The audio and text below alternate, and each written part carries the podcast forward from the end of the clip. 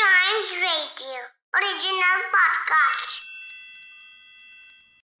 Welcome आप सुन रहे हैं न्यूज़ डे पॉडकास्ट और दोस्तों, मैं आपको बता दूँ कि इस साल के B W F world badminton championship मुकाबले स्पेन में खेले जा रहे थे और इसमें भारत को रिप्रेजेंट कर रही थी 26 साल की P PV Sandhu PV Sindhu इस साल जो है स्पेन में होने वाले इस मुकाबले में अपने पिछले साल का टाइटल को डिफेंड करने की कोशिश कर रही थी और आज उनका चाइना की ताइजू यिंग के साथ क्वार्टर फाइनल मुकाबला था और सैडली उनको वहाँ पर आज हार मिल गई है। जी हाँ ताइजू यिंग जो है, चाइना की बैडमिंटन प्लेयर थी, जो कि वर्ल्ड की नंबर वन बैडमिंटन प्लेयर भी हैं इस वक्त पर।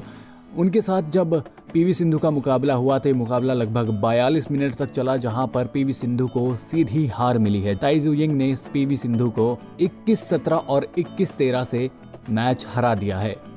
मैच के दौरान चाइना की प्लेयर थोड़ी सी पीवी सिंधु के ऊपर डोमिनेट करती हुई नज़र आई, लेकिन एक दो मौके ऐसे भी थे जहाँ पर पीवी सिंधु के खतरनाक स्मैशेस और शॉट्स देखने को मिले। लेकिन पीवी सिंधु ताइजुयंग की स्पीड के सामने थोड़ी सी धीमी पड़ गई और सैडली आज के इस मुकाबले को हारकर टूर्नामेंट से बाहर हो गई हैं।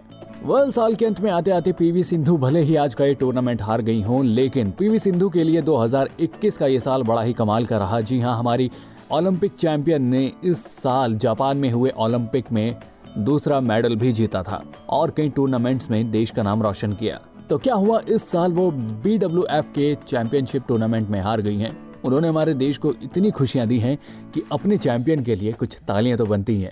तो दोस्तों, इसी नोट पे पीवी सिंधु का हौसला अफजाई करें और ऐसी ही मज़ेदार खबरों को सुनने के लिए प्लीज़ बने रहिएगा हमारे साथ। And please do like share and subscribe to a news a day